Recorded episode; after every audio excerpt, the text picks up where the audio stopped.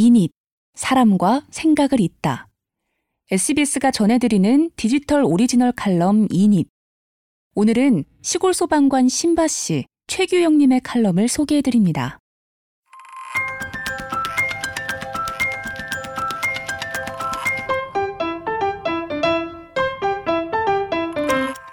지키고 싶었던 건 결국 추억이었다.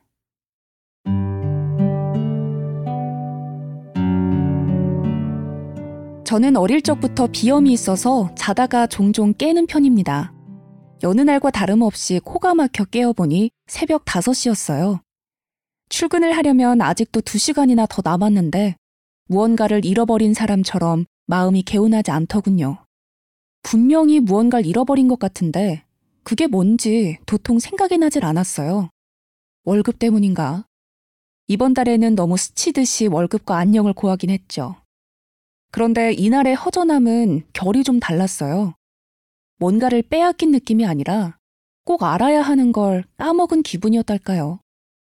그렇게 출근을 하고 정신을 차려보니 저희 소방대 구조차는 인적이 드문 도로를 달리고 있었어요.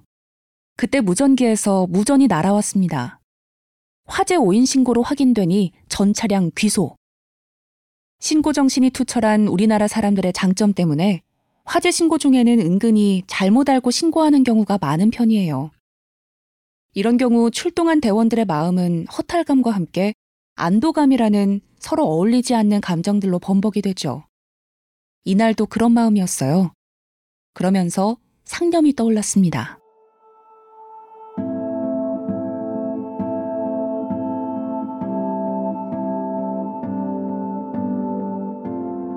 에피소드 1 추억이 깃든 나이키 신발이 불탔다. 오빠, 이거 한번 먹어봐봐. 같은 지역에 살고 있는 친척 동생이 하얀 스틱포를 건네준다. 오빠, 이게 생유산균이라는 거야. 살아있는 유산균. 먹어보면 아침이 다를걸? 야, 그러면 지금까지 우린 죽은 유산균을 먹었다는 거야? 아무리 유산균이라도 말라서 비틀어진 애들이 여기 들어있는 걸 텐데 감히 유산균 따위가 삶과 죽음을 이야기한다고? 그렇게 시덥잖은 말을 해놓고 보니 갑자기 가슴 속에서 뭔가 울컥하고 올라왔어요. 갑자기 어느 사고 현장에서 봤던 망자의 얼굴이 떠올랐거든요.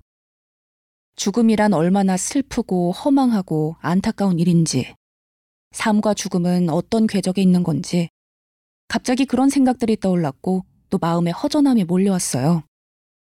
동생네 소파에 머리를 대고 낮잠을 청했어요. 제가 현직 소방관인데 제가 사는 집에 불이 나서 저희 집으로 출동했던 얘길 이곳에 칼럼으로 쓴 적이 있죠. 그때 불이 난 뒤로 종종 이 친척 동생네 들러서 낮잠을 자곤 하는데요. 제가 소방관이라도 뭐 저희 집에 불나고 보니 별다른 묘수라고 할 게 없더군요.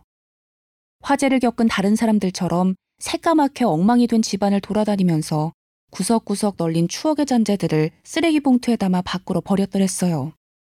그나마 다시 빨아서 사용 가능한 물건들만 급히 차에 실어서 이 동생 집으로 옮겼었는데 그 후론 에너지가 방전된 날이면 이 집에 와서 낮잠을 자곤 했던 거죠. 그렇게 새로운 마음의 안식처가 된 소파에 누워있자니 불타 없어진 제 물건들이 하나둘씩 떠올랐어요. 태국에서 샀던 반바지, 안마기, 애착이불, 나이키 운동화.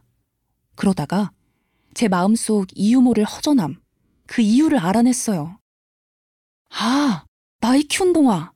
그 나이 키 운 동화를 잃어버렸구나. 예전에 사막에서 열리는 마라톤 경기에 참가했었는데요. 그때 친한 동생이 이거 신고 꼭 완주하라면서 사준 나이키 운동화가 있었거든요. 치수가 좀 작았던지 경기 뛰고 난 뒤에 왼쪽 발톱들이 일렬 종대로 빠져나갔었죠. 그래서 딱 한 경기밖에 신진 못하긴 했지만 저한테는 의미 있는 신발이어서 신주단지처럼 모셔놨던 물건이었어요. 그런데 하필 신발장이 저희 집 화재의 주범, 보일러 옆에 있었던 게 문제였죠. 불길을 잡고 나서 확인해 보니 신발장이 통째로 불에 타서 없어졌고요. 벼락 꺼지라는 게 이런 기분인 건가 싶었어요. 잘 신지도 않는 구두들도 있었는데 막상 불에 타 없어졌다고 생각하니까 나는 신발 한 켤레 없는 사람이 됐구나 싶어서 속이 쓰리더라고요.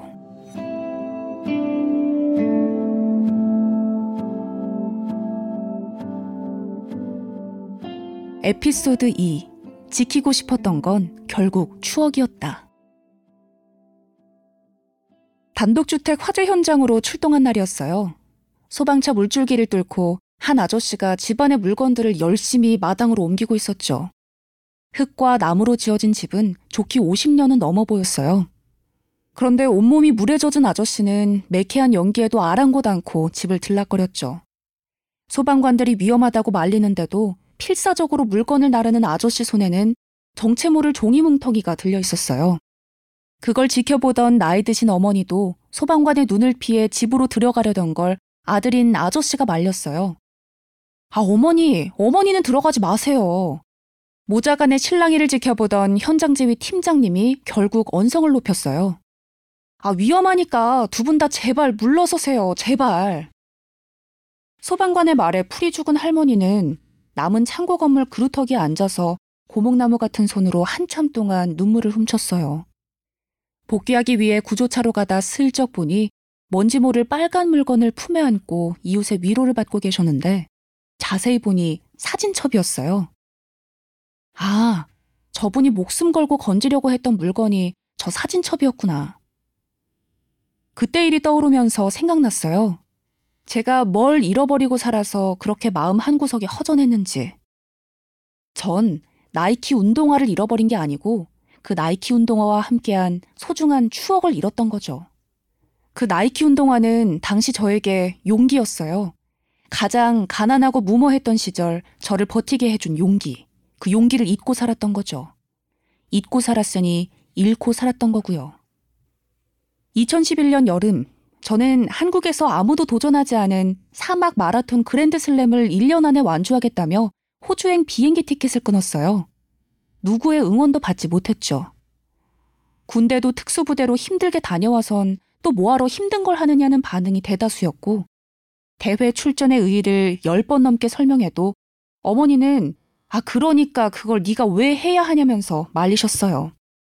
그때 유일하게 저를 응원했던 교회 동생이 있었는데요. 멋진 선택을 응원한다면서 자신도 세계 일주의 꿈을 꼭 이루겠노라며 저와 사이다 잔을 부딪혔었죠. 출국을 앞두고 그 동생이 다리에 깁스를 하고 나타나선 선물이라면서 준 게 그 운동화였어요. 자전거를 타다가 넘어져서 깁스를 하게 됐는데 그 김에 자전거는 중고나라에 팔고 그 돈으로 저한테 줄 나이키 운동화를 샀다는 거였어요. 그래서 그 운동화가 좋았어요. 비로소 용기가 생겼고요. 그 용기를 담은 소중한 운동화가 화재로 타서 없어진 게 제 마음속 허전함의 원인이었던 거예요. 시간이 지나고 깨닫게 됐어요. 불난 단독주택집, 마흔 넘은 아들이 지키고자 했던 건 그냥 물에 젖은 종이와 책들이 아니라 그것들과 함께한 추억들이었다는 걸.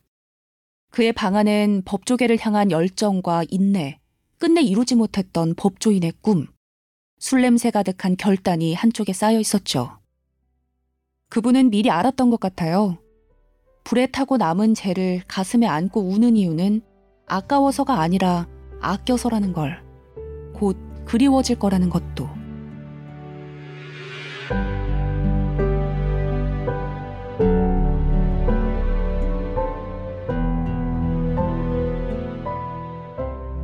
여기까지 시골 소방관 신바 씨, 최규영님의 칼럼, 저는 아나운서 김다영이었습니다.